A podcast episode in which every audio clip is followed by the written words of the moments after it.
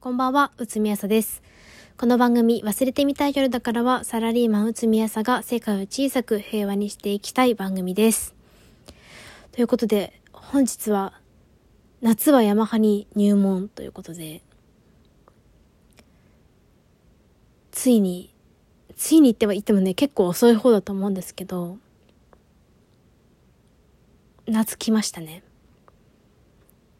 夏、皆さん山派ですか、海派ですか？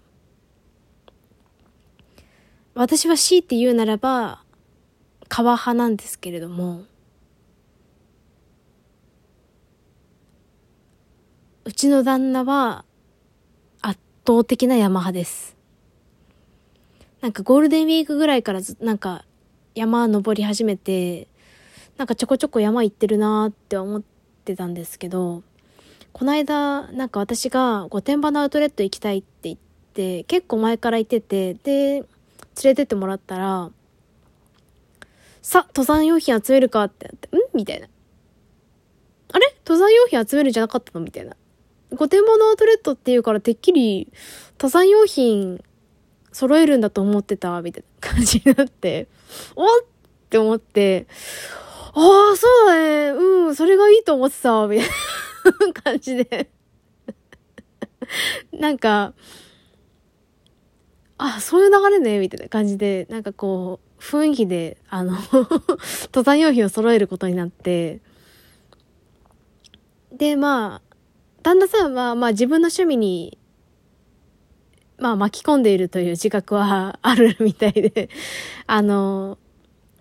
私のリュック、旦那さんはなんか79リットルぐらい入るでっかいリュックを一つ持ってるんですけど、私が今回9リットルぐらい、29リットルとか28リットルぐらいの30リットルぐらいのリュックを買ったんですけど、まあそういうのとかもこう私がついていかない時とかで、でっかいリュック持っていくのはちょっとなーみたいな時に、俺も使えるからみたいなことで、旦那さんと折半してくれたのよ。私のやつなのにウェアとか雨具とか登山靴とかなぜか半分出してくれて、登山用品を揃えまして、いざ山に登ろうってなって御殿場アウトレット行った翌日に、御岳山っていう東京の西の果てにある山に登ってきました。御岳山って高尾山みたいにロープウェイケーブルカーがあるんですけど、まあケーブルカーには乗らずに、下からテクテク歩いて登っていったんですけど、アスファルトでね、舗装されてて、車も通るぐらいだから、全然登りやすい山だと思うんですけど、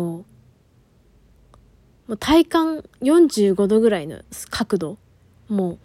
う、ものすごい急勾配で、私普段ピクミン育てるためにめちゃめちゃ結構歩いてる方、休みの日とかは1万歩とか2万歩とかは歩くから、平日は全然歩いてないけれどもね、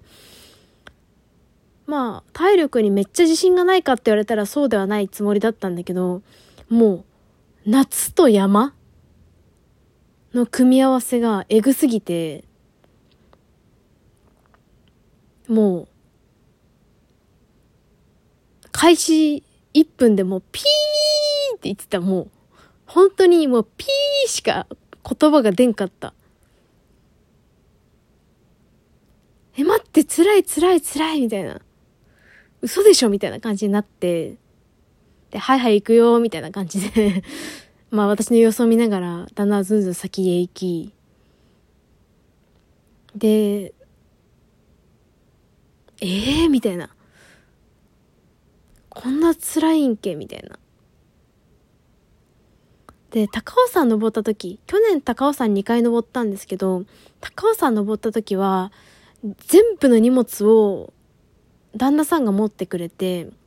私はスマホとかだけ持って登ったんですよ。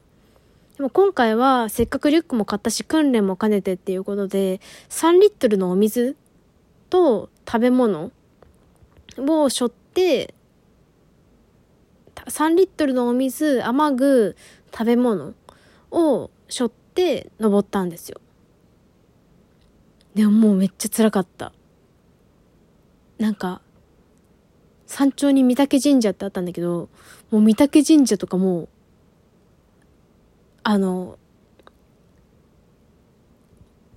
いや、ありがたいんだけど、もう階段、どうしてこんなに階段を作ったっていう気持ちにしかならんかった、私は。もう感動よりも階段辛いが勝ってた、完全に。でも、上りでもう相当辛かったから、下りで、下りも結構辛いのよ。膝が死んじゃうし、下りってずっとつま先に体重かかるからつま先痛いしで、めっちゃゆっくり上り下りしたんだけれども、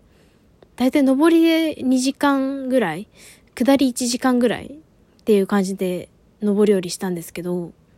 めっちゃ辛くて、いやーなんか、夏は山派ってなんか、キャンプぐらいだったらまだわかるんだけど、夏は山派ってこんなにやばい連中だったんだって思っちゃった私。夏は山派みたいな。で、結構いるのよ。夏は山派の人たち。山登ってるとさ、夏は山派の皆さんがさ、ぞろぞろいるからさ、あ、結構いるもんなんだなーって思うんだけど、いやいやみたいな。みんな平気そうに登ってんだよね。なんかしりとりしながら死にそうになってるの私ぐらいしかいなくて、みんなどこで鍛えてるんだろうって思いました。なんか新婚旅行で8月に北海道行くので、北海道でもなんかどっかしら山登りたいねみたいな話はしてるんですけど、なんかおすすめの山、道東方面、北海道の真ん中よりも東、真ん中も行くし、真ん中より東、知床方面に行くんですけど、そのあたりでおすすめの山とかあったら教えてください。知床五湖巡りみたいなの行こうかなって思ってます。いやーでも登山用品も買ったし、夏は山派に向けて